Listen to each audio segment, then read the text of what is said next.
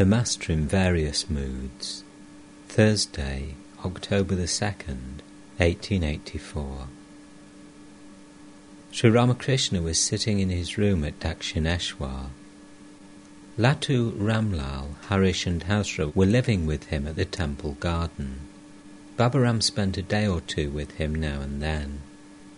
Manilal Malik, Priya Mukherjee and his relative Hari a bearded Brahmo devotee from Shibpur, and several Marwari devotees from Calcutta were in the Master's room.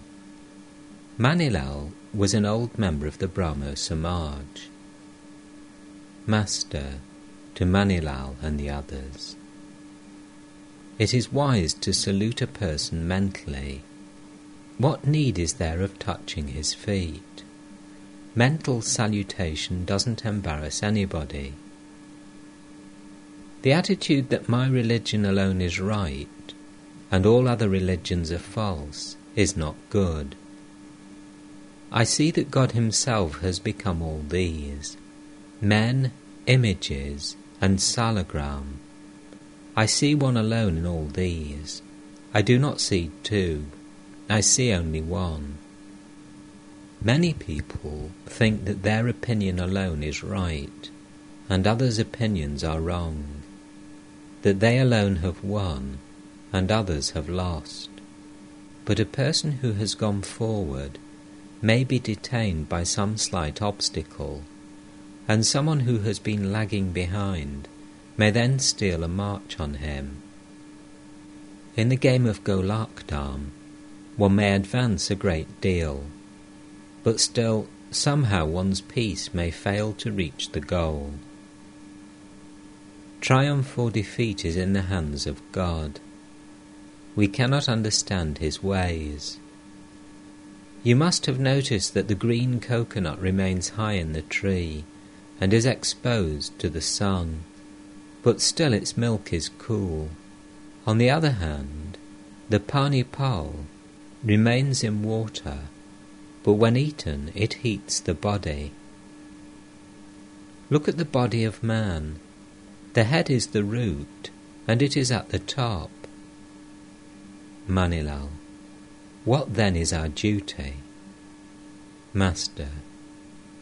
To remain somehow united with God. There are two ways Karma Yoga and Mano Yoga. Householders practice yoga through karma the performance of duty. There are four stages of life brahmacharya, garhasthya, vanaprastha, and sannyas. Sannyasis must renounce those karmas which are performed with special ends in view.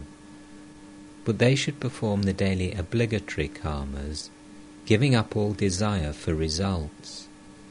Sannyasis are united with God by such karmas as the acceptance of the staff, the receiving of alms, going on pilgrimage, and the performance of worship and japa. It doesn't matter what kind of action you're engaged in. You can be united with God through any action, provided that, performing it, you give up all desire for its result. There is another path, Mano Yoga, a yogi practicing this discipline doesn't show any outward sign. He is inwardly united with God. Take Jada Bharata and Shukadeva for instance. There are many other yogis of this class, but these two are well known. They shave neither head nor beard. All actions drop away when a man reaches the stage of the Paramahamsa. He always remembers the ideal and meditates on it.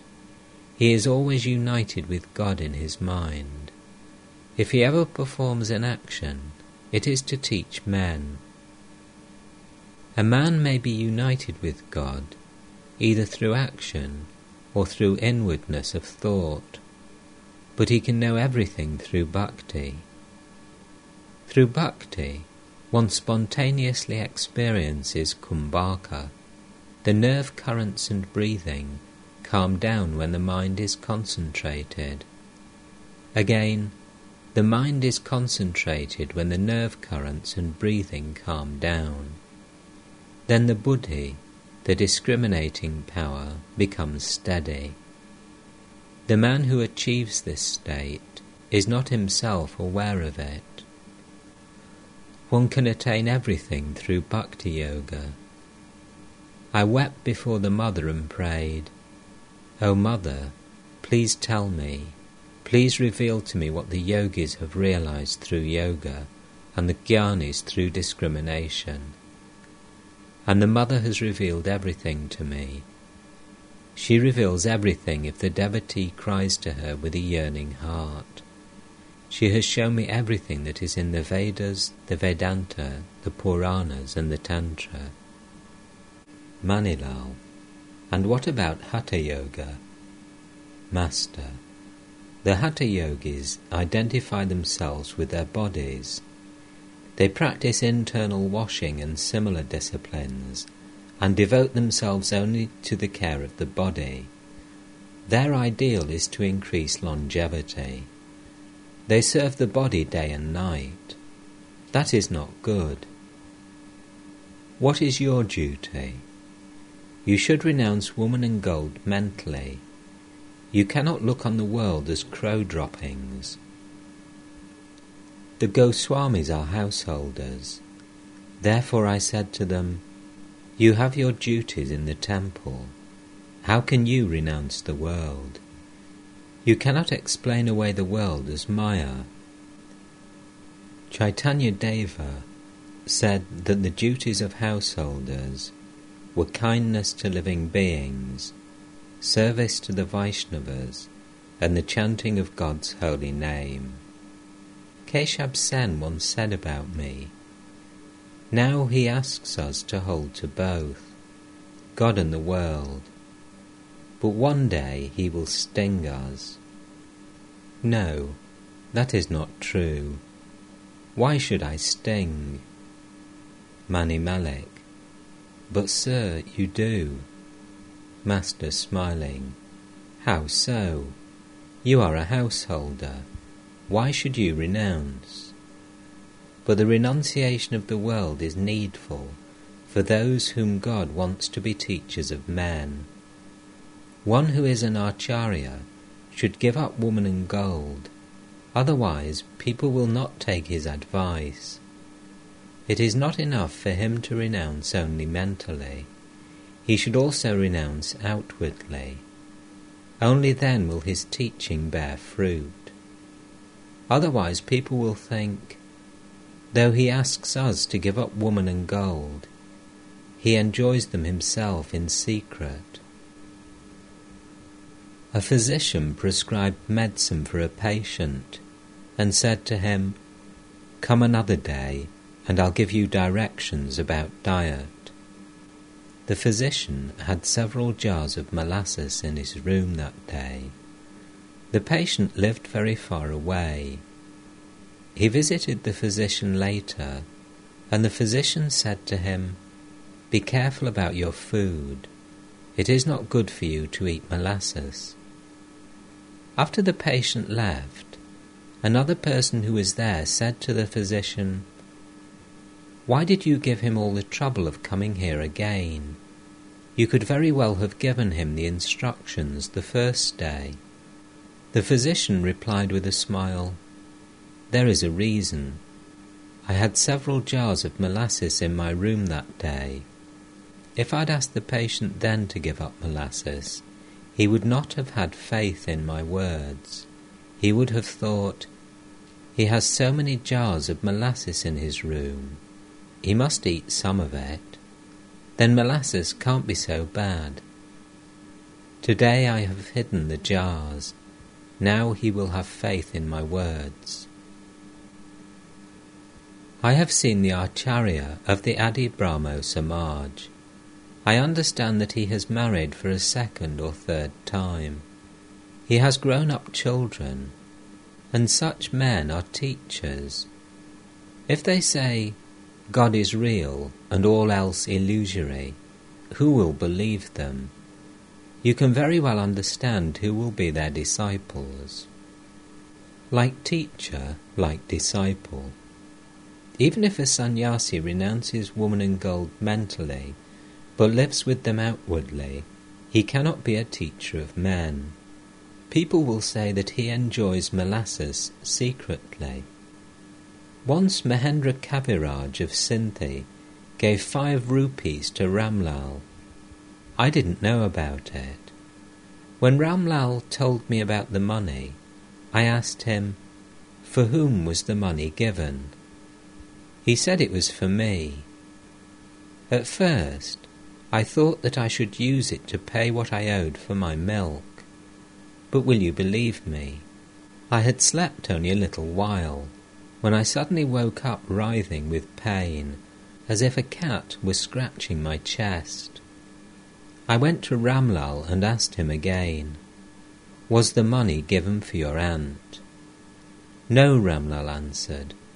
Thereupon I said to him, Go at once and return the money.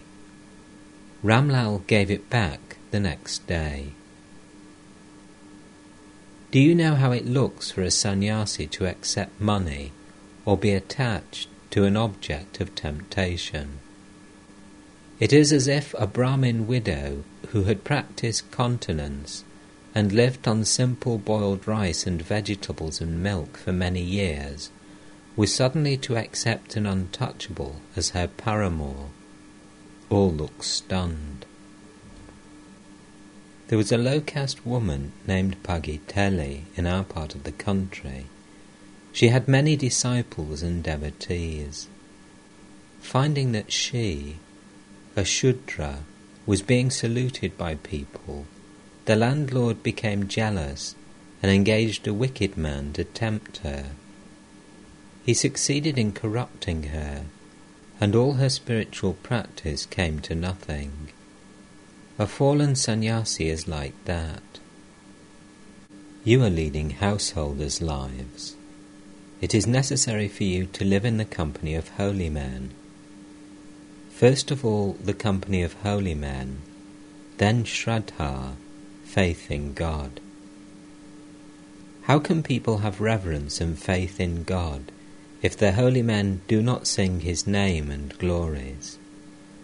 People respect a man if they know that in his family there have been royal ministers for three generations. 2m. Even if one has attained knowledge, one must still constantly practice God consciousness. Nangta used to say, What is the use of polishing the outside of a metal pot one day only? If you don't polish it regularly, it will get tarnished again. I shall have to go to your house some time. If I know your house, I can meet other devotees there. Please go to see Ishan some time. To Manilal. Keshab Sen's mother came here the other day. The young boys of her family sang the name of Hari. She went around them clapping her hands. I noticed she was not very much stricken with grief over Keshab's death. She observed the fast of Ekadashi here and counted her beads. I was pleased to see her devotion to God. Manilal. Ram Kamal Sen, Keshab Babu's grandfather, was a devotee of God. He used to sit in a tulsi grove and repeat God's holy name. Pyari Mohan, Keshab's father, was also a Vaishnava devotee. Master. The son could not have been so devoted to God if the father had not been like that. Look at Vijay. His father would become unconscious of the world in divine ecstasy while reading the Bhagavata. Vijay can hardly control his emotion. While uttering Hari's name, he sometimes stands up from his seat. The forms of God that Vijay sees nowadays are all real. Speaking about the different aspects of God, formless and with form, Vijay said that God sometimes appears with attributes and sometimes without attributes. He gave the example of a chameleon which sometimes turns red, sometimes blue, sometimes green, and sometimes remains colourless. Vijay is really guileless. One cannot realize God without being guileless and liberal minded. Yesterday, Vijay was at Adhar Sen's house. He behaved as if it were his own place, and those who lived there his own people. One cannot be guileless and liberal minded unless one is free from worldliness. Then the Master sang, You will attain that priceless treasure when your mind is free from stain. He continued, You cannot make a pot without first carefully preparing the clay. The pot will crack if the clay contains particles of sand or stone. That is why the potter first prepares the clay by removing the sand and stones. If a mirror is covered with dirt, it won't reflect one's face. A man cannot realize his true self unless his heart is pure. You will find guilelessness wherever God incarnates himself as man. Nanda Ghosh, Dasharatha, Vasudeva, all of them were guileless. The Vedanta says that a man does not even desire to know God unless he has a pure mind. One cannot be guileless and liberal minded without much tapasya or unless it is one's last birth. Sri Ramakrishna was worrying like a child because he thought his legs were slightly swollen. Mahendra Kaviraj of Sinthi entered the room and saluted the Master. Master to the devotees. Yesterday I said to Naran, just press your leg and see if there is any dimple. He pressed it, and there was one. Then I gave a sigh of relief. To Mukherjee, will you please press your leg? Is there any dimple? Mukherjee, yes, sir.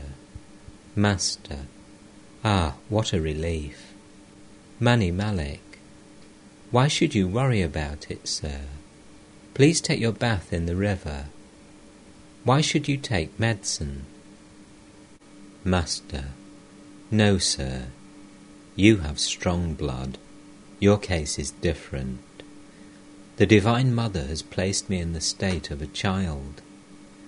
One day I was bitten by something in the jungle. I heard people say that in the case of snake bite, the poison would come out if the snake bit again. So I put my hand in the hole and waited. A man passing by said to me, What are you doing? You will get rid of the poison only if the snake bites again in the same place.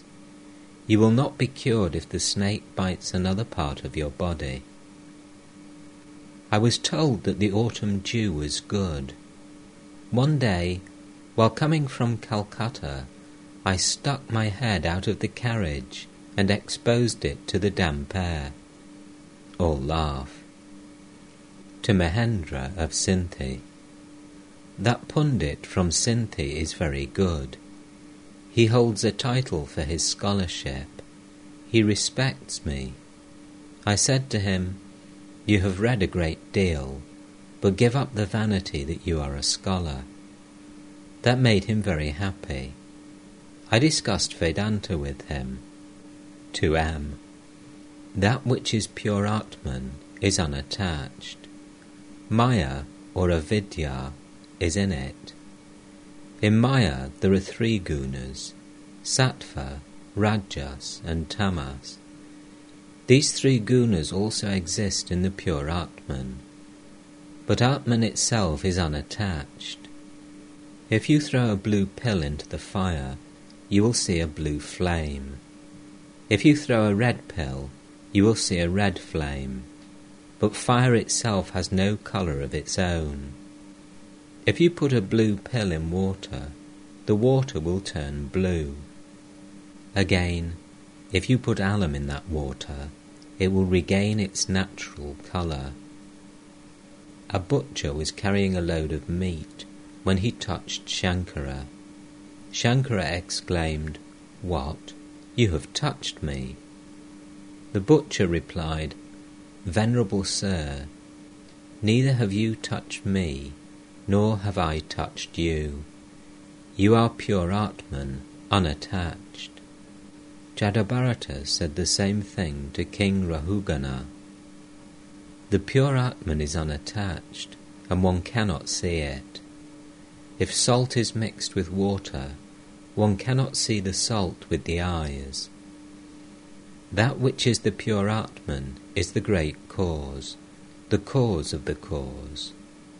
The gross, the subtle, the causal, and the great cause. The five elements are gross. Mind, buddhi, and ego are subtle. Prakriti, the primal energy, is the cause of all these. Brahman, pure Atman, is the cause of the cause. This pure Atman alone is our real nature. What is jnana? It is to know one's own self and keep the mind in it. It is to know the pure Atman. How long should a man perform his duties? As long as he identifies himself with the body. In other words, as long as he thinks he is the body. That is what the Gita says. To think of the body as the Atman is ajnana, ignorance. To the bearded Brahmo devotee from Shibpur, Are you a Brahmo? Devotee, Yes, sir. Master, smiling. I can recognize a worshipper of the formless by looking at his face and eyes. Please dive a little deeper. One doesn't get the gem by floating on the surface. As for myself, I accept all, the formless God and God with form. The Marwari devotees from Burra Bazar entered the room and saluted the Master. He began to praise them. Master to the devotees. Ah, they are real devotees of God. They visit temples, sing hymns to God, and eat prasad. And the gentleman whom they have made their priest this year is learned in the Bhagavata. Marwari devotee. Who is this I that says, O Lord, I am thy servant? Master. This is the Linga Sharira, or embodied soul. It consists of manas, buddhi, chitta, and ahamkara. Devotee. Who is the embodied soul? Master. It is the Atman bound by the eight fetters. What is the chitta? It is the I consciousness that says, Aha. Devotee. Revered Sir, what happens after death? Master. According to the Gita, one becomes afterwards what one thinks of at the time of death. King Bharata thought of his deer and became a deer in his next life. Therefore, one must practice sadhana in order to realize God. If a man thinks of God day and night, he will have the same thought in the hour of death devotee. Why don't we feel dispassion toward worldly objects? Master, because of Maya. Through Maya, one feels the real to be the unreal, and the unreal to be the real. The real means that which is eternal, the supreme Brahman, and the unreal means that which is non eternal, that is to say, the world. Devotee. We read the scriptures. Why is it that we can't assimilate them? Master. What will one accomplish by mere reading? One needs spiritual practice. austerity. Call on God. What is the use of merely repeating the word siddhi? One must eat a little of it. The hand bleeds when it touches a thorny plant. Suppose you bring such a plant and repeat sitting near it, There, the plant is burning. Will that burn the plant? This world is like the thorny plant. Light the fire of knowledge, and with it set the plant ablaze. Only then will it be burnt up. One must labour a little while at the stage of sadhana. Then the path becomes easy. Steer the boat around the curves of the river, and then let it go with the favourable wind. As long as you live inside the house of Maya, as long as there exists the cloud of Maya, you do not see the effect of the sun of knowledge. Come outside the house of Maya, give up woman and gold, and then the sun of knowledge will destroy ignorance. A lens cannot burn paper inside the house. If you stand outside, then the rays of the sun fall on the lens and the paper burns. Again, the lens cannot burn paper if there is a cloud the paper burns when the cloud disappears. The darkness of the mind is destroyed only when a man stands a little apart from woman and gold, and thus standing apart practices a little austerity and spiritual discipline. Then only does the cloud of his ego and ignorance vanish. Then only does he attain the knowledge of God. This woman and gold is the only cloud that hides the sun of knowledge. To the Marwari devotee, the rules for a sannyasi are extremely hard. He cannot have the slightest contact with woman and gold. He must not accept money with his own hands, and he must not even allow it to be left near him. Lakshmi Narayan Marwari, a Vedantist, used to come here very often one day he saw a dirty sheet on my bed and said, I shall invest 10,000 rupees in your name. The interest will enable you to pay your expenses. The moment he uttered these words, I fell unconscious, as if struck by a stick. Regaining consciousness, I said to him, If you utter such words again, you had better not come here. It is impossible for me to touch money. It is also impossible for me to keep it near me. He was a very clever fellow. He said, Then you too have the idea of acceptance and rejection. In that case, you haven't attained perfect knowledge. My dear sir, I said, I haven't yet gone that far. All laughed. Lakshmi Narayan then wanted to leave the money with Hridai. I said to him, That will not do. If you leave it with Hridai, then I shall instruct him to spend it as I wish. If he does not comply, I shall be angry. The contact of money is very bad. No, you can't leave it with Hridai. Won't an object kept near a mirror be reflected in it? Devotee. Revered Sir, is a man liberated only when he dies on the bank of the Ganges? Master, it is the knowledge of God alone that gives liberation. The Jnani will certainly attain liberation wherever he may die, whether in the charnel pit or on the bank of the Ganges. But the bank of the Ganges is prescribed for a bound soul. Devotee, Revered Sir, why does a man dying in Benares become liberated? Master, a person dying in Benares sees the vision of Shiva. Shiva says to him, This is my aspect with form, my embodiment in Maya. I assume this form for the sake of the devotees.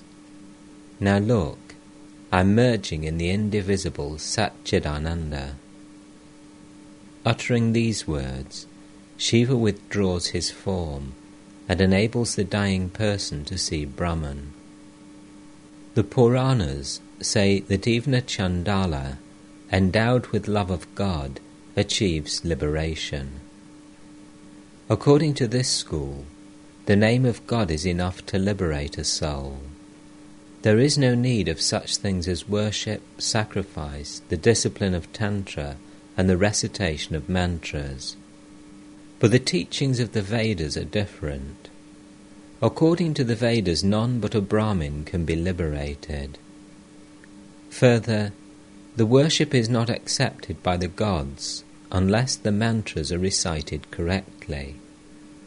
One must perform sacrifice, worship, and so on, according to scriptural injunction. But where is the time in the Kali Yuga to perform the Vedic rituals? Therefore, in the Kali Yuga, the path of devotion prescribed by Narada is best. The path of karma is very difficult. Karma becomes the cause of bondage unless it is performed in a spirit of detachment. Further, the life of man nowadays depends on food. He has no time to observe the rituals enjoined by the scriptures. The patient dies if he tries to cure his fever by taking the decoction of herbs prescribed by the orthodox native physicians. Therefore, he should take a modern fever mixture. According to Narada, the devotee should sing the name and glories of God the path of karma is not the right one for the Kali Yuga. Bhakti Yoga is the right path. Do your duties in the world as long as you need them to reap the fruit of the actions of your past lives. But you must develop love for God and be passionately attached to Him. The singing of the name and glories of God destroys the effect of past action. You don't have to perform duties all your life.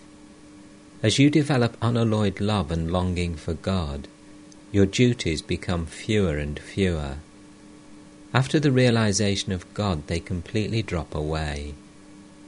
When the young daughter in law is pregnant, her mother in law lessens her duties. After the birth of the child, she doesn't have to do any household work. Several young men from the village of Dakshineshwar entered the room and saluted Sri Ramakrishna. It was about four o'clock in the afternoon.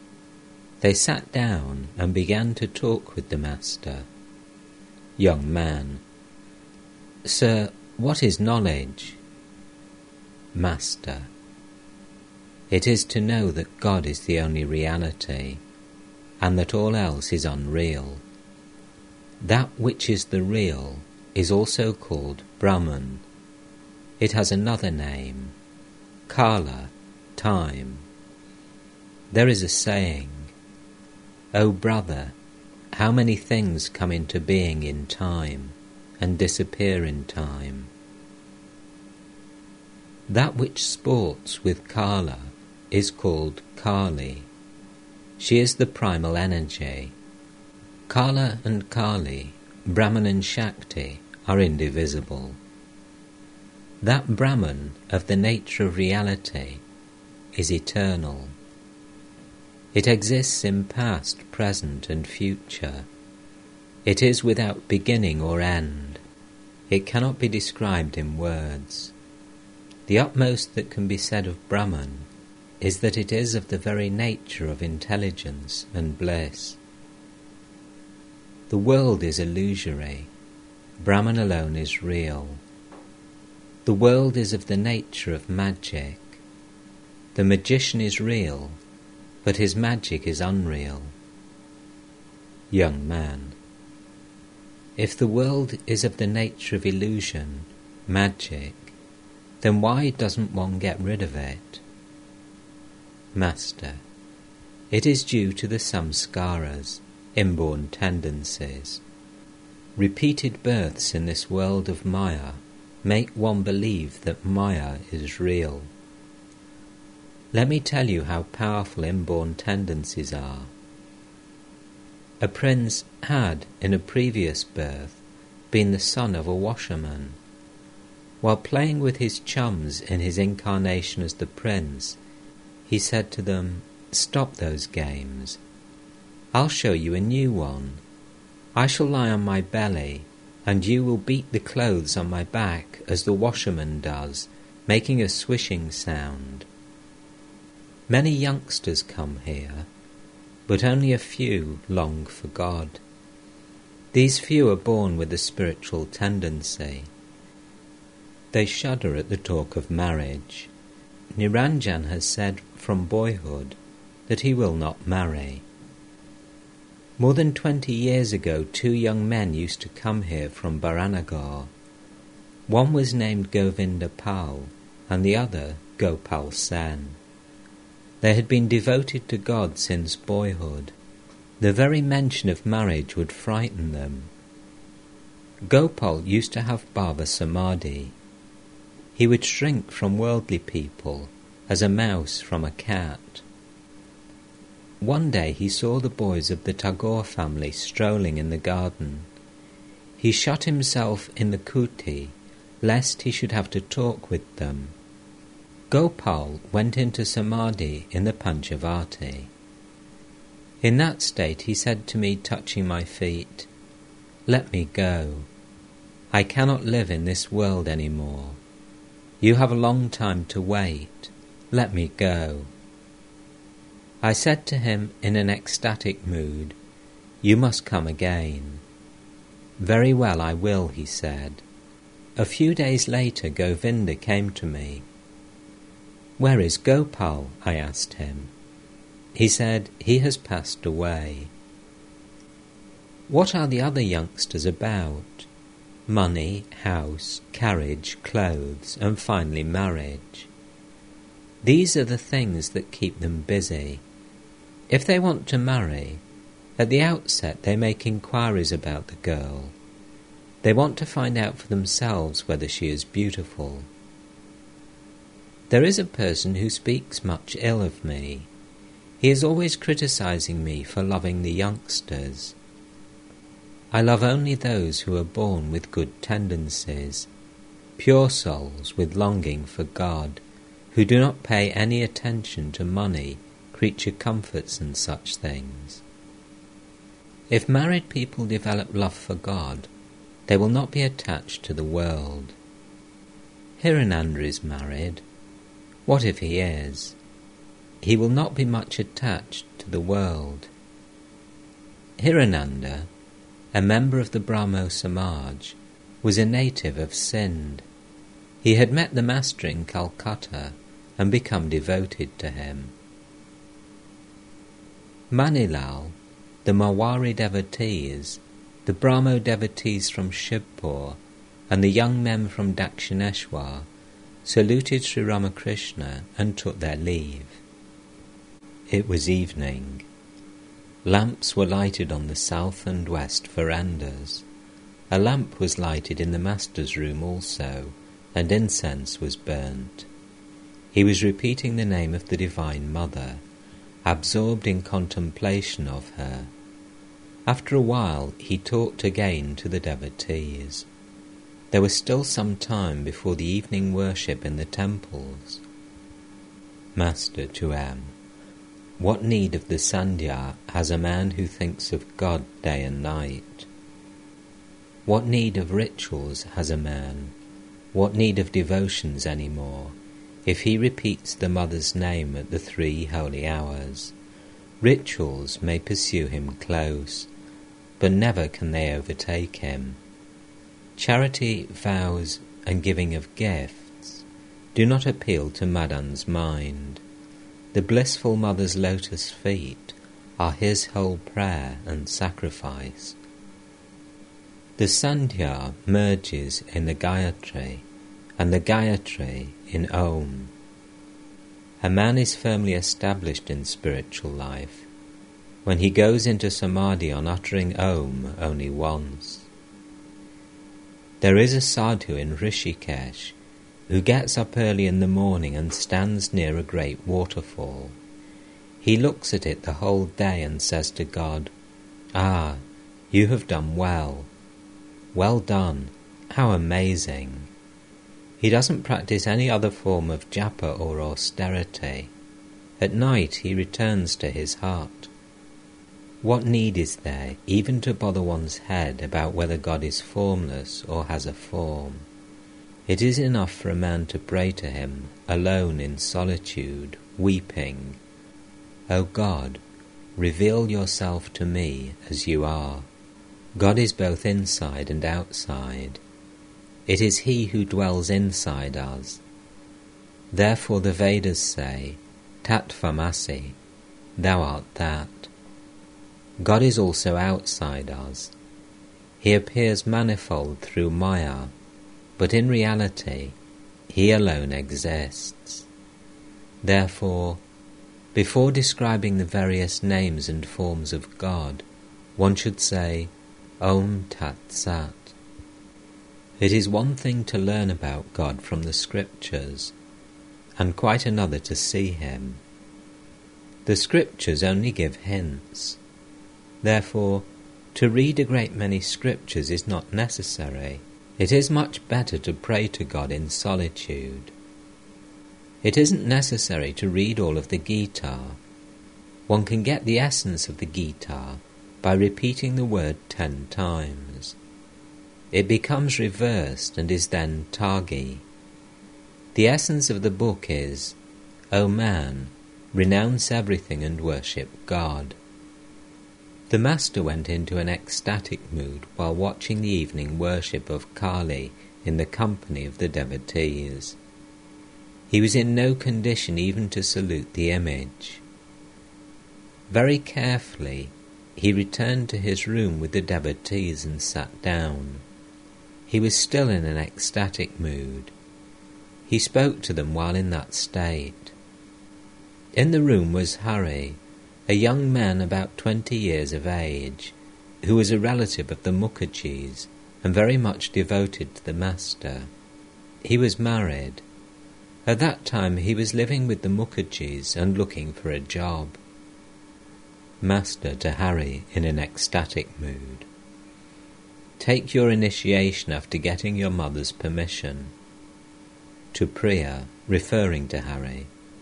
I couldn't give him the mantra, though I said I would initiate him. I don't initiate people. Continue with your own meditation and japa as you have been doing.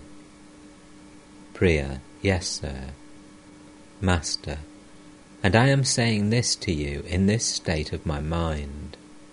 Believe my words. You see, there is no show or deceit here. I just said to the Divine Mother in my ecstatic mood, O Mother, may those who come here, referring to himself, through sincere attraction obtain perfection. Mahendra Kaviraj of Sinthi was seated on the veranda conversing with Ramlal Hazra, and others. The master called to him from his room. M went out quickly and brought Mahendra in. Master to Mahendra, sit down and listen to my words. Mahendra was a little embarrassed. He sat down. Master to the devotees. God can be served in different ways. An ecstatic lover of God enjoys him in different ways. Sometimes he says, O God, you are the lotus and I am the bee. And sometimes, you are the ocean of Satchidananda and I am the fish. Sometimes again, the lover of God says, I am your dancing girl. He dances and sings before him. He thinks of himself sometimes as the friend of God, and sometimes as his handmaid. He looks on God sometimes as a child, as did Yashoda, and sometimes as husband or sweetheart, as did the gopis. Sometimes Balarama looked on Krishna as a friend. Sometimes he would think he was Krishna's umbrella or carpet. He served Krishna in all possible ways. Was Sri Ramakrishna hinting at his own state of mind while thus describing the different attitudes of a lover of God? Next he described Chaitanya's three spiritual moods. Master. Chaitanya Deva used to experience three moods in the inmost mood, he would be absorbed in samadhi, unconscious of the outer world. In the semi conscious mood, he would dance in ecstasy but could not talk. In the conscious mood, he would sing the glories of God. To the devotees, you are listening to my words. Try to assimilate them when worldly people sit before a sadhu, for the time being they completely hide all worldly thoughts and ideas. But once away from the holy man, they let them out again. You have seen a pigeon eating dried peas. You think he has digested them, but he keeps them in his crop. You can feel them there. At dusk, Put aside all duties and pray to God. One is reminded of Him by darkness. At the approach of darkness, one thinks, I could see everything a moment ago. Who has brought about this change? The Mussulmans put aside all activities and say their prayers at the appointed times. Mukherjee, Revered Sir, is it good to practice japa? Master. Yes. One attains God through japa. By repeating the name of God secretly and in solitude, one receives divine grace. Then comes his vision. Suppose there is a big piece of timber lying under water and fastened to the land with a chain. By proceeding along the chain, link by link, you will at last touch the timber. Higher than worship is japa. Higher than japa is meditation. Higher than meditation is bhava. And higher than bhava are mahabhava and prema. Chaitanya Deva had prema. When one attains prema, one has the rope to tie God.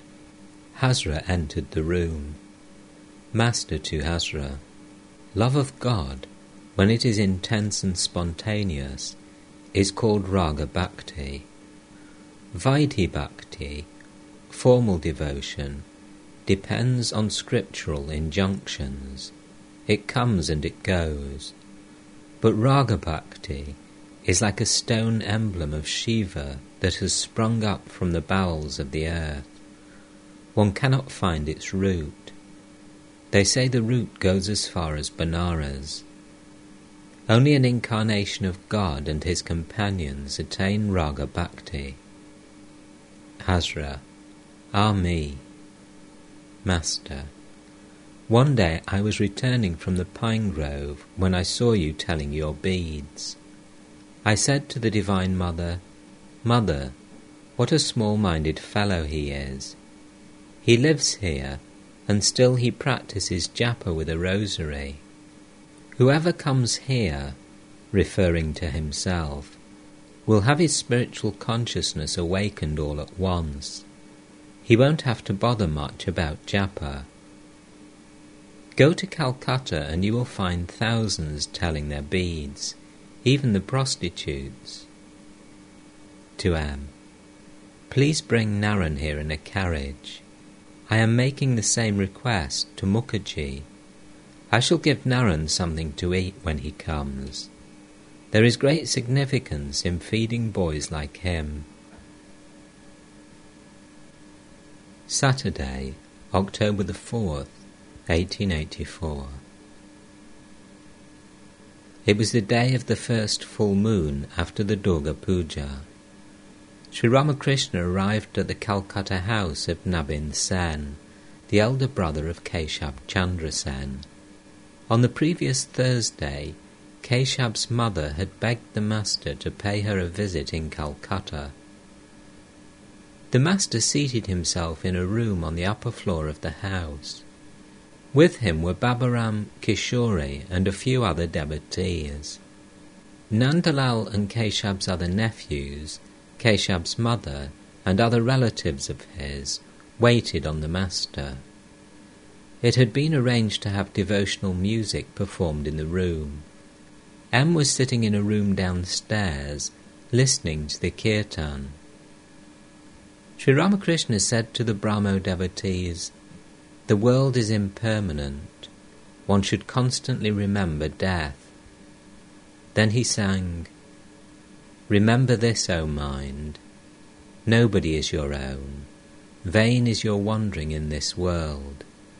Trapped in the subtle snare of Maya as you are, do not forget the mother's name. The Master said to the devotees, Dive deep. What will you gain by merely floating on the surface? Renounce everything for a few days Retire into solitude and call on God with all your soul. The Master sang, Dive deep, O mind, dive deep in the ocean of God's beauty. If you descend to the uttermost depths, there you will find the gem of love. At Sri Ramakrishna's request, the Brahmo devotees sang, Thou art my all in all, O Lord the life of my life, the essence of essence. In the three worlds I have none else but thee to call my own. Thou art my peace, my joy, my hope. Thou my support, my wealth, my glory.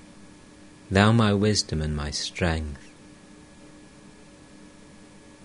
The Master sang again, O Mother, for Yashoda thou wouldst dance when she called thee her precious blue jewel. Where hast thou hidden that lovely form, O terrible Shama? The Brahmo devotees also sang, to the accompaniment of cymbals and drums. O Mother, how deep is thy love for men! Mindful of it, I weep for joy. Almost from the day of my birth, I have transgressed thine every law, and still thou lookest on me with love, comforting me with sweetest words. Mindful of it, I weep for joy. O Mother, the burden of thy love is far too great for me to bear. My soul gives a heart piercing cry at thy love's touch. To thee I come, seeking a refuge at thy feet. They again sang of the Divine Mother. O Mother, thou my inner guide, ever awake within my heart, day and night thou holdest me in thy lap. Why dost thou show such tenderness to this unworthy child of thine? Ah, it seems thou art mad with love, now caressing, now with strong grasp. Holding me firm, thou givest me to drink thy nectar, pouring in my ears thy words of loving tenderness. Unceasing is thy love for me, a love that cannot see my faults. Whenever I am in danger, thou dost save me. Saviour of sinners, I know the truth. I am my mother's, and she is mine. Now I shall listen to her alone and follow the path of righteousness. Drinking the milk that flows from my mother's breasts, I shall be strong and sing with joy. Hail, O Mother, Brahman eternal. The Master and the Brahmo devotees sang several songs about Hari and Gauranga. Sunday, October the 5th, 1884. Sri Ramakrishna was sitting in his room after the midday meal with M. Hazra, the elder Kali, Baburam, Ramlal, Hari, and others. Some of them sat on the floor, and some stood about. On the previous day, the Master had visited Keshab's mother at her Calcutta house and had made her very happy with his devotional songs. Hazra had been living with the Master at Dakshineshwar a long time. He was a little conceited about his knowledge and even criticized the Master now and then before others. Again, he would sit on the veranda of the Master's room and tell his beads with apparent concentration. He spoke slightingly of Chaitanya as a modern incarnation. He would say, God gives not only pure devotion, but also wealth. He has no lack of it. By attaining God, one obtains the eight occult powers as well. Hazra had a small debt to clear up about one thousand rupees. He had incurred it for the building of his house and was worried about paying it. The elder Kali had a position in an office from which he received a small salary. He had a large family to maintain. He was devoted to the Master and visited him now and then, even absenting himself from the office. Kali to Hazra you go about criticizing people. You are like a touchstone, testing what is pure gold and what is impure. Why do you speak so much ill of others? Hazra, whatever I say, I say to him, meaning Sri Ramakrishna, alone. Master, that is so. Hazra began to explain Tattva Jnana, Hazra. The meaning of Tattva is the knowledge of the existence of the twenty-four tattvas or cosmic principles. He was wrong about the meaning of the word. A devotee, what are they?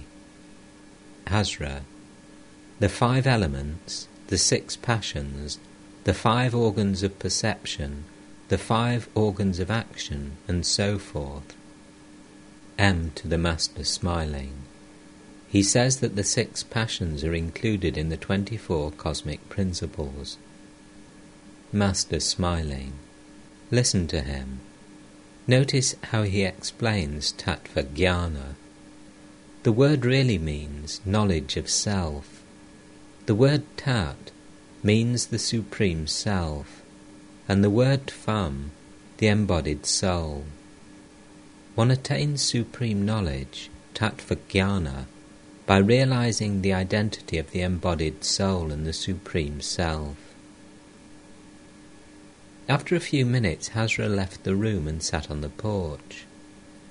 Master, Tuam and the others, he, meaning Hazra, only argues.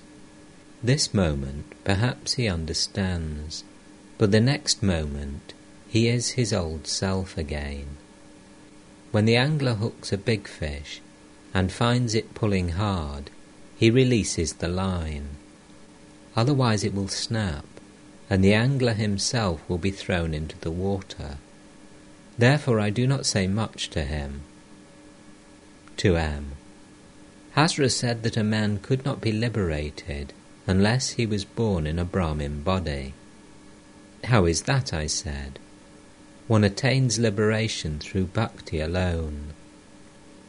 Shavari was the daughter of a hunter. She, Ruhidas and others, belonged to the Shudra caste. They were liberated through bhakti alone. But still, Hazra insisted. He recognized Dhruva's spiritual greatness, but not as much as he recognized Prahlada's. When Latu said Dhruva had a great yearning for God from his boyhood, he kept still. I said that there was nothing greater than the bhakti that sought no end and had no selfish motive. Hazra contradicted me. I said to him, A wealthy man is annoyed when a petitioner comes to him. There he comes, he says angrily. Sit down, he says to him in an indifferent voice, and shows that he is much annoyed. He doesn't allow such a beggar to ride with him in his carriage. But Hazra said that God was not like such wealthy people of the world. Did he lack wealth that he should feel pinched to give it away? Hazra said further, When rain falls from the sky, the Ganges and all the big rivers and lakes overflow with water. Small tanks too are filled. Likewise, God, out of His grace, grants wealth and riches, as well as knowledge and devotion. To the devotees. But I call this impure devotion to God. Pure devotion has no desire behind it. You don't want anything from me, but you love to see me and hear my words. My mind also dwells on you. I wonder how you are, and why you don't come.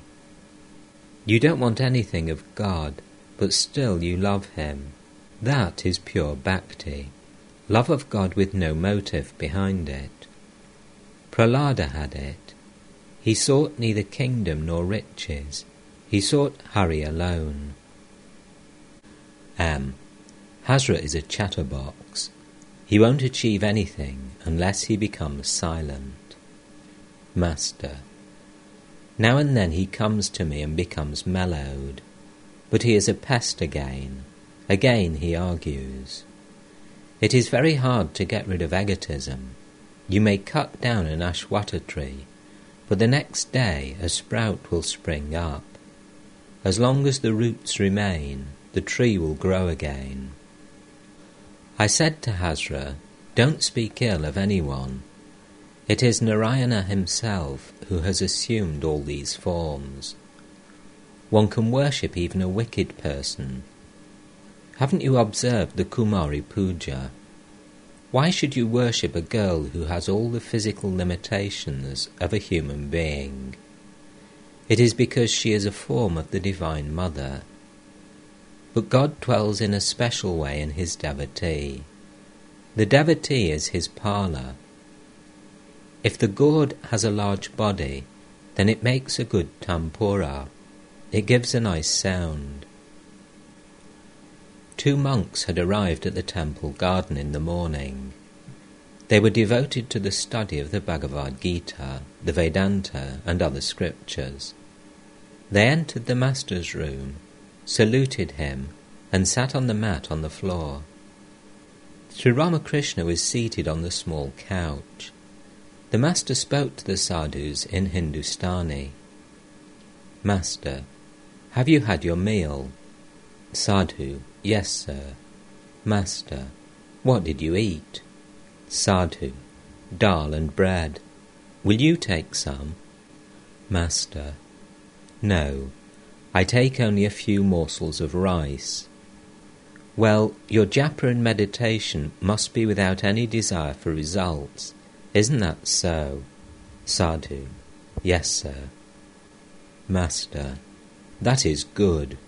One must surrender the result to God. What do you say? That is the view of the Gita. One sadhu said to the other, quoting from the Gita, O Arjuna, whatever action you perform, whatever you eat, whatever you offer in sacrifice, whatever you give in charity, and whatever austerities you practice, offer everything to me. Master, if you give God something, you receive it back a thousand times over. That is why, after doing meritorious deeds, one offers a handful of water to God. It is the symbol of offering the fruit to God. When Yudhishthira was about to offer all his sins to Krishna, Bhima warned him, Never do such a thing. Whatever you offer to Krishna, you will receive back a thousandfold. To one of the sadhus, Well, sir, one should be desireless. One should renounce all desires. Isn't that so? Sadhu, Yes, sir. Master, but I have the desire for bhakti. That is not bad. Rather, it is good. Sweets are bad, for they produce acidity, but sugar candy is an exception. Isn't that so? Sadhu. Yes, sir. Master. Well, sir, what do you think of the Vedanta? Sadhu. It includes all the six systems of philosophy. Master.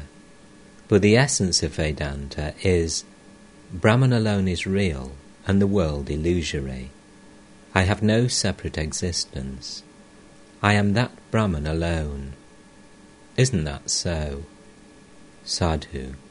That is true, sir. Master. But for those who lead a householder's life, and those who identify themselves with the body, this attitude of I am he is not good. It is not good for householders to read Vedanta or the Yoga Vasistha.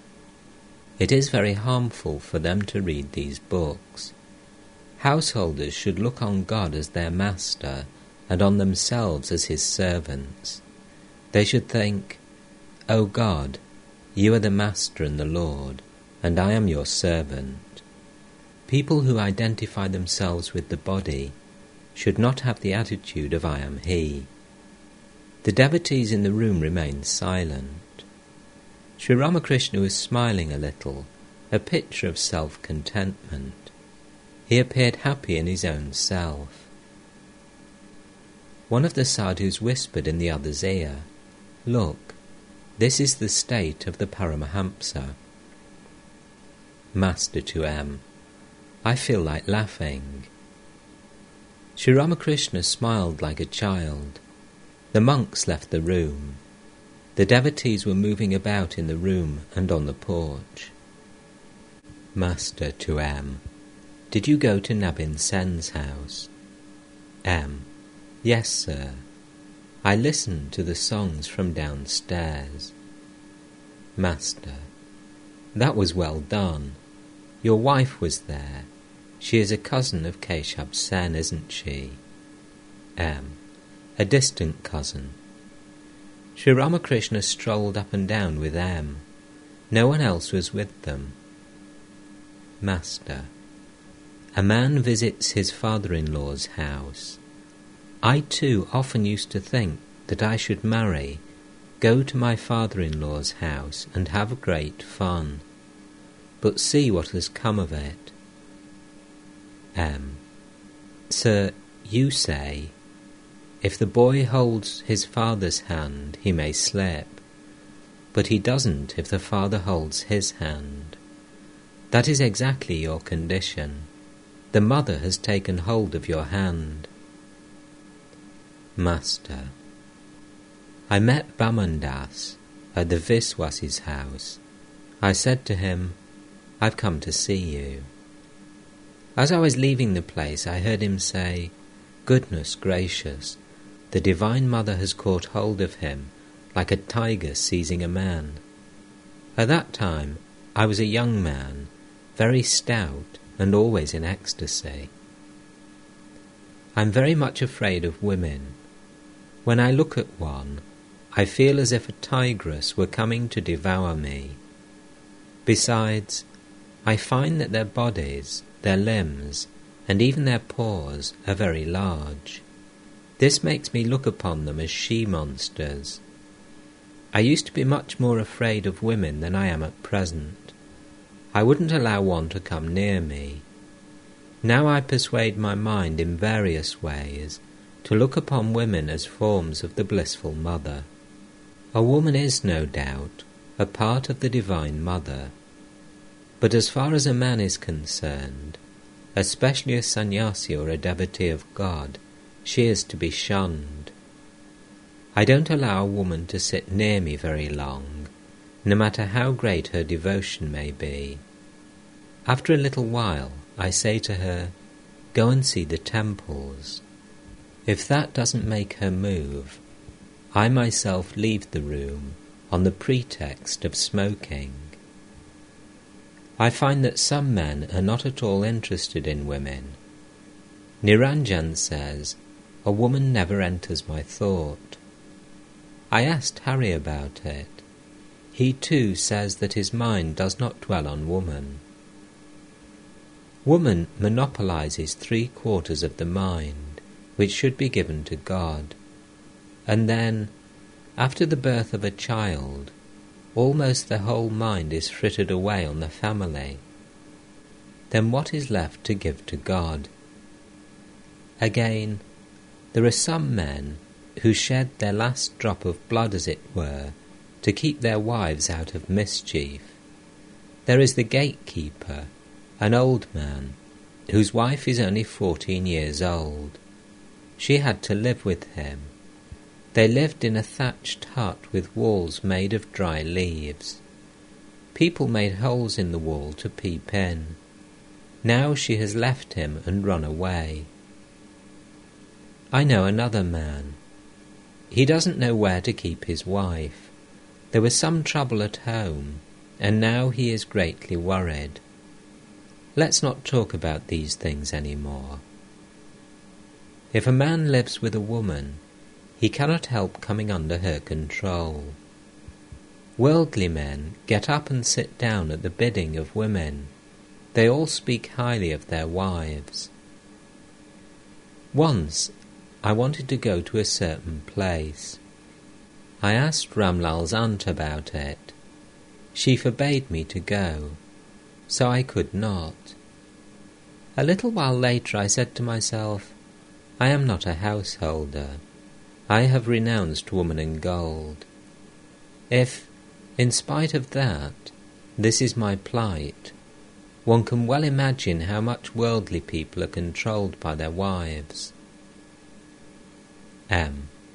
One who lives in the midst of woman and gold can't help being stained by it even if only slightly. You told us about Jai Narayan. He was such a great scholar. When you visited him, he was an old man.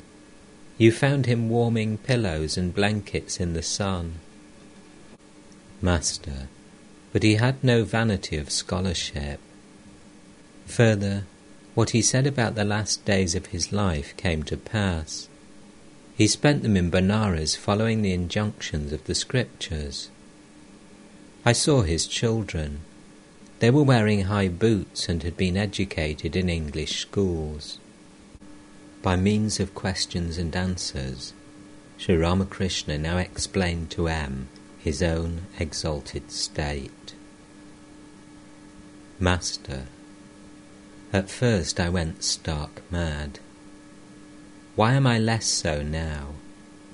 But I get into that state now and then. M. You don't have just one mood. As you said, you experience various moods. Sometimes you are like a child, sometimes like a madman, sometimes like an inert thing, and sometimes like a ghoul. And now and then you are a natural person. Master. Yes, like a child. But I also experience the moods of a boy and a young man. When I give instruction, I feel like a young man. Then there is my boyishness. Like a boy twelve or thirteen years old, I want to be frivolous. That is why I joke and make merry with the youngsters. What do you think of Naran? M. He has good traits, sir. Master. Yes. The shell of the gourd is good. The tampura made out of it will give good music. He says to me, You are everything. Everyone speaks of me according to his comprehension. Some say that I am simply a sadhu, a devotee of God. If I forbid Naran to do something, he understands it very well. The other day, I asked him to pull up the curtain, but he didn't do it. I had forbidden him to tie a knot, to sew his clothes, to lock a box, to pull up a curtain, and similar things. He understood it all. He who would renounce the world must practice all these disciplines. They are meant for sannyasis. While practicing sadhana, A man should regard a woman as a raging forest fire or a black cobra. But in the state of perfection, after the realization of God, she appears as the blissful mother. Then you will look on her as a form of the Divine Mother. A few days earlier, Sri Ramakrishna had spoken many words of warning to Narayan about women. He had said, Don't let yourself touch the air near a woman's body. Cover yourself with a heavy sheet, lest the air should touch your body. And keep yourself eight cubits, two cubits, or at least one cubit away from all women except your mother. Master to M. Naran's mother said to him about me, Even we are enchanted by the sight of him, not to speak of you, a mere child. None but the guileless can realize God. How guileless Niranjan is. M. True, sir. Master, didn't you notice him that day in the carriage on the way to Calcutta? He is always the same, without guile. A man shows one side of his nature inside his house and another to the outside world. Since his father's death, Narendra has been worried about his worldly affairs. He has a slightly calculating mind. How I wish that the other youngsters were like Niranjan and Narendra. Today I went to the village to see Nilkantha's theatrical performance. It was given at Nabin Niyogi's house. The children there are very bad. They have nothing to do but find fault. In such a place a person's spiritual feeling is restrained. During a performance the other day, I saw Dr. Madhu shedding tears. I looked at him alone. To M. Can you tell me why people feel so much attracted to this place? Meaning himself. What does it mean? M. It reminds me of an episode in Krishna's life at Vrindavan. Krishna transformed himself into the cowherd boys and the calves, whereupon the cows began to feel more strongly attracted to the cowherd boys, the gopis, and the calves. Master, that is the attraction of God. The truth is, the Divine Mother creates the spell, and it is that which attracts people. Well, not as many people come here as used to go to Keshab Sen. And how many people respect and honour Keshab? He is known even in England. Queen Victoria spoke with him. It is said in the Gita that God's power is manifest in him who is honoured and respected by many. But so many people do not come here. M. It was the householders who went to Keshab Sen. Master. Yes, that is true. The worldly minded. M. Will what Keshab has founded remain a long time? Master. Why? He has written a Samhita, a book of rules for the guidance of the members of his Brahmo Samaj. M. But it is quite different with the work done by a divine incarnation himself. Chaitanya's work, for instance. Master. Yes, yes, that is true. M. You yourself tell us that Chaitanya said, The seeds I have sown will certainly bear fruit some time or other. A man left some seeds on the cornice of a house Later on, the house fell down, and trees grew from those seeds. Master, many people go to the Samaj founded by Shivanath and his friends. Isn't that so? M. Yes, sir. People of that sort. Master smiling. Yes, yes. The worldly minded go there, but not many of those who long for God and are trying to renounce woman and gold. M. It will be fine if a current flows from this place. Everything will be carried away by its force. Nothing that comes out of this place will be monotonous. Master smiling, I keep men's own ideals intact. I ask a Vaishnava to hold to his Vaishnava attitude and a Shakta to his. But this also I say to them Never feel that your path alone is right, and that the paths of others are wrong and full of errors. Hindus, Mussulmans, and Christians are going to the same destination by different paths. A man can realize God by following his own path if his prayer is sincere. Vijay's mother in law said to me, Why don't you tell Balaram that it is unnecessary to worship God with form, that it will be enough if he prays to the formless Satchidananda? I replied, Why should I say such a thing? And why should he listen to me, even if I should say it? M. That is true, sir. There are different paths to suit time, place, and the fitness of the candidate.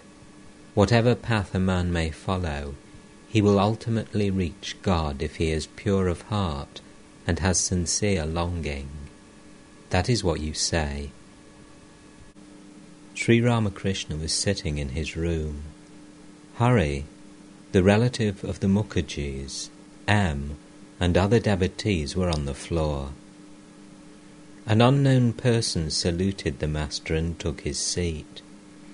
The master remarked later that his eyes were not good. They were yellow, like a cat's. Hari prepared a smoke for Sri Ramakrishna. Master to Hari, let me see the palm of your hand. This mark is a good sign. Relax your hand. He took Hari's hand into his as if to feel its weight. Master, he is still childlike. As yet, there is no blemish in him. To the devotees, from the hand, I can tell whether a person is deceitful or guileless. To Hari, why, you should go to your father in law's house. You should talk to your wife and have a little fun with her if you like. To M, what do you say? M and the others laugh. M. If a new pot becomes bad, one can no longer keep milk in it. Master smiling. How do you know that it is not already bad? The two Mukherjees, Mahendra and Priyanath, were brothers. They did not work in an office, but had their own flour mill. Priyanath had been an engineer. Sri Ramakrishna talked to Hari about the Mukherjee brothers. Master, the elder brother is nice, isn't he? He is artless. Hari, yes, sir. Master, isn't the younger brother very miserly? I understand that since coming here he has improved a great deal. He once said to me, I didn't know anything before, to Hari. Do they give anything in charity? Hari. Not much, as far as I can see. The elder brother, now dead, was a very good man. He was very charitable. Master to M and the others. Whether a person will make spiritual progress or not can be known to a great extent by his physical marks. The hand of a deceitful person is heavy. A snub nose is not a good sign. Sambhu had that kind of nose. Hence, he was not quite sincere, in spite of all his wisdom. Pigeon breast is not a good sign either. Hard bones and heavy elbows are bad signs too, and yellow eyes like a cat's. A man becomes very mean if he has lips that are thick, like a dom's. A Brahmin was here for a few months, acting as a priest of the Vishnu temple. I couldn't eat the food he touched. One day I suddenly exclaimed, Here's a dom. Afterwards he said to me, Yes, sir, we live in the dom quarters. I know how to make wicker baskets and such things, just like a dom.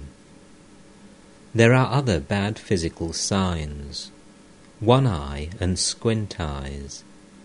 It is rather better to have one eye, but never squint eyes. Squint eyed people are wicked and deceitful. A student of Mahesh Nayaya came here. He described himself as an atheist. He said to Hriday, I am an atheist. You may take up the position of a believer in God and argue with me. Whereupon I watched him closely and noticed that his eyes were yellow like a cat's. Whether a person is good or bad can also be known from the way he walks. Sri Ramakrishna paced the veranda. M and Baburam walked with him. Master to Hazra. A man came here. I saw that his eyes were like a cat's. He asked me, Do you know astrology? I am in some difficulty. I said, No, I don't. Go to Baranagar. There you will find astrologers. Baburam and M talked about Nilkantha's theatrical performance. Baburam had spent the previous night at the temple garden after his return from Nabin Sen's house. In the morning he had attended Nilkantha's performance with the master. Master to M and Baburam, what are you talking about? M and Baburam, about Nilkantha's performance. While pacing the veranda, Sri Ramakrishna suddenly took M aside and said, the less people know about your thoughts of God, the better for you. Saying these words, the master abruptly went away. A short time afterwards, he began to talk with Hazra. Hazra, Nilkantha told you he would pay you a visit. It would be good to send for him. Master, no, he didn't sleep at all last night. It will be different if he comes here through the will of God. Sri Ramakrishna asked Baburam to visit Narayan at his house. He looked on Narayan as God himself, and so he longed to see him. The master said to Baburam, You may go to him with one of your English textbooks. About three o'clock in the afternoon, Sri Ramakrishna was sitting in his room. Nilkantha arrived with five or six of his companions. The master went toward the east door as if to welcome him. The musicians bowed before the master, touching the ground with their foreheads. Sri Ramakrishna went into Samadhi. Baburam stood behind him. M. Nilkantha and the musicians were in front of him, watching him in great amazement. Dinanath, an officer of the temple, looked on from the north side of the bed. Soon the room was filled with officers of the temple garden. Sri Ramakrishna's ecstasy abated a little. He seated himself on a mat on the floor, surrounded by Nilkantha and other devotees. Master, still in an ecstatic mood. I am all right. Nilkantha with folded hands. Make me all right too. Master smiling. Why, you are already all right. Adding the letter R to ka, one gets car. By adding another R to car, one still gets the same car. All laugh. Nilkantha. Revered Sir, I am entangled in worldliness. Master smiling, God has kept you in the world for the sake of others. There are eight fetters. One cannot get rid of them all. God keeps one or two, so that a man may live in the world and teach others. You have organized this theatrical company. How many people are being benefited by seeing your bhakti? If you give up everything, then where will these musicians go? God is now doing all these works through you. When they're finished, you will not return to them. The housewife finishes her household duties, feeds everyone, including the men servants and maid servants, and then goes to take her bath. She doesn't come back then, even if people shout for her. Nilkantha, please bless me. Master, Yashoda went mad with grief because she was separated from Krishna. She went to Radhika, who was meditating. Radhika said to her in an ecstatic state, I am the ultimate Prakriti, the primal power. Ask a boon of me. Yashoda said to her, What shall I ask of you? Please bless me, that with all my body, mind, and speech I may think of God and serve Him, that with my ears I may hear the singing of God's name and glories that with my hands I may serve Hari and his devotees, that with my eyes I may behold his form and his devotees. Your eyes fill with tears when you utter the name of God. Why then should you worry about anything? Divine love has grown in you. To know many things is ajnana, ignorance. To know only one thing is jnana, knowledge, the realization that God alone is real and that He dwells in all. And to talk to Him is vijnana, the fuller knowledge.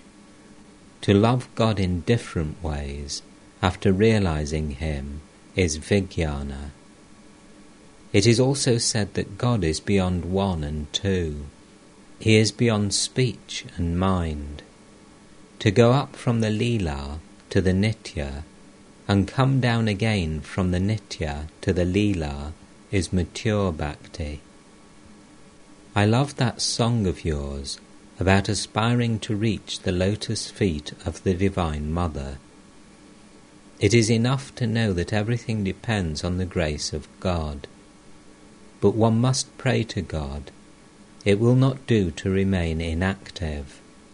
The lawyer gives all the arguments and finishes his pleading by saying to the judge, I have said all I have to say. Now the decision rests with your honour. After a few minutes, Sri Ramakrishna said to Nilkantha, You sang so much in the morning, and now you have taken the trouble to come here. But here everything is honorary. Nilkantha, why so? Master smiling, I know what you will say. Nilkantha, I shall get a precious gem from here. Master, you already have that precious gem. What will you gain by adding again the letter R to car? If you didn't have the gem, should I like your songs so much? Ram Prasad had attained divine realization. That is why his songs appeal so much. I had already planned to hear your music. Later on, Niyogi too came here to invite me. The master was sitting on the small couch. He told Nilkantha that he would like to hear a song or two about the Divine Mother. Nilkantha sang two songs with his companions. When the master heard the second song, he stood up and went into samadhi. Presently, he began to dance in an ecstasy of divine love. Nilkantha and the devotees sang and danced around him. Then Nilkantha sang a song about Shiva, and the master danced with the devotees. When the singing was over, Sri Ramakrishna said to Nilkantha, I should like to hear that song of yours I heard in Calcutta. M. About Sri Gauranga. Master. Yes, yes. Nilkantha sang the song. The beautiful Gauranga, the youthful dancer, fair as molten gold. Sri Ramakrishna sang again and again the line, Everything is swept away by the onrush of love, and danced with Nilkantha and the other devotees. Those who saw that indescribable dancing were never to forget it. The room was filled with people, all intoxicated with divine joy. It seemed as if Chaitanya himself were dancing with his companions. Manamohan was in an ecstatic mood. He was a devotee of Sri Ramakrishna and a brother-in-law of Rakhal. Several ladies of his family had come with him. They were witnessing this divine music and dancing from the north veranda. Sri Ramakrishna sang again, this time about Gauranga and Nityananda. Behold, the two brothers have come, who weep while chanting Hari's name. He danced with Nilkantha and the other devotees, improvising the line, Behold, the two brothers have come, they who are mad with love of Radha. Hearing the loud music, many people gathered about the room. The verandas to the south and north, and the semicircular porch to the west of the room were crowded with people. Even passengers in the boats going along the Ganges were attracted by the kirtan. The music was over.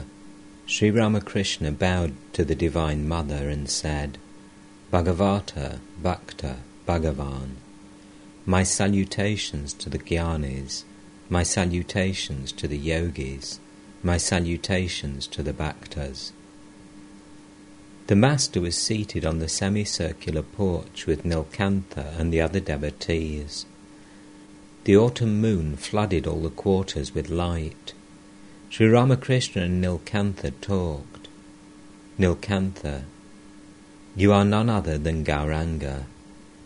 Master, why should you say such a thing? I am the servant of the servant of all. The waves belong to the Ganges, but does the Ganges belong to the waves? Nilkantha, you may say whatever you like but we regard you as Gauranga himself. Master, tenderly, in an ecstatic mood. My dear sir, I try to seek my I, but I do not find it. Hanuman said, O Rama, sometimes I think that you are the whole and I am a part, and sometimes that you are the master and I am your servant. But when I have the knowledge of reality, I see that you are I and I am you. Nilkantha, what shall I say, sir? Please be gracious to us. Master smiling, you are ferrying many people across the ocean of the world. How many hearts are illumined by hearing your music?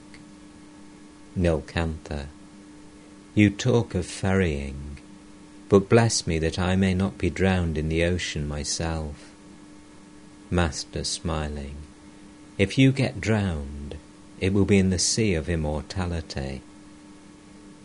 Sri Ramakrishna was delighted with Nilkantha's company. He said to the musician, For you to have come here, you whom people see as the result of many austerities and prayers, listen to a song the Master sang a song, two lines of which ran When the blissful mother comes to my house, how much of the Chandi I shall hear. How many monks will come here, and how many yogis with matted locks. He said, continuing, As long as the Divine Mother has come here, many yogis with matted locks will come too. Sri Ramakrishna laughed. To M. Baburam and the other devotees he said, I feel very much like laughing. Just fancy, I'm singing for these musicians. Nilkantha. We go about singing, but today we have had our true reward. Master smiling. When a shopkeeper sells an article, he sometimes gives a little extra something to the buyer. You sang at Nabin's house and have given the extra something here. All laugh.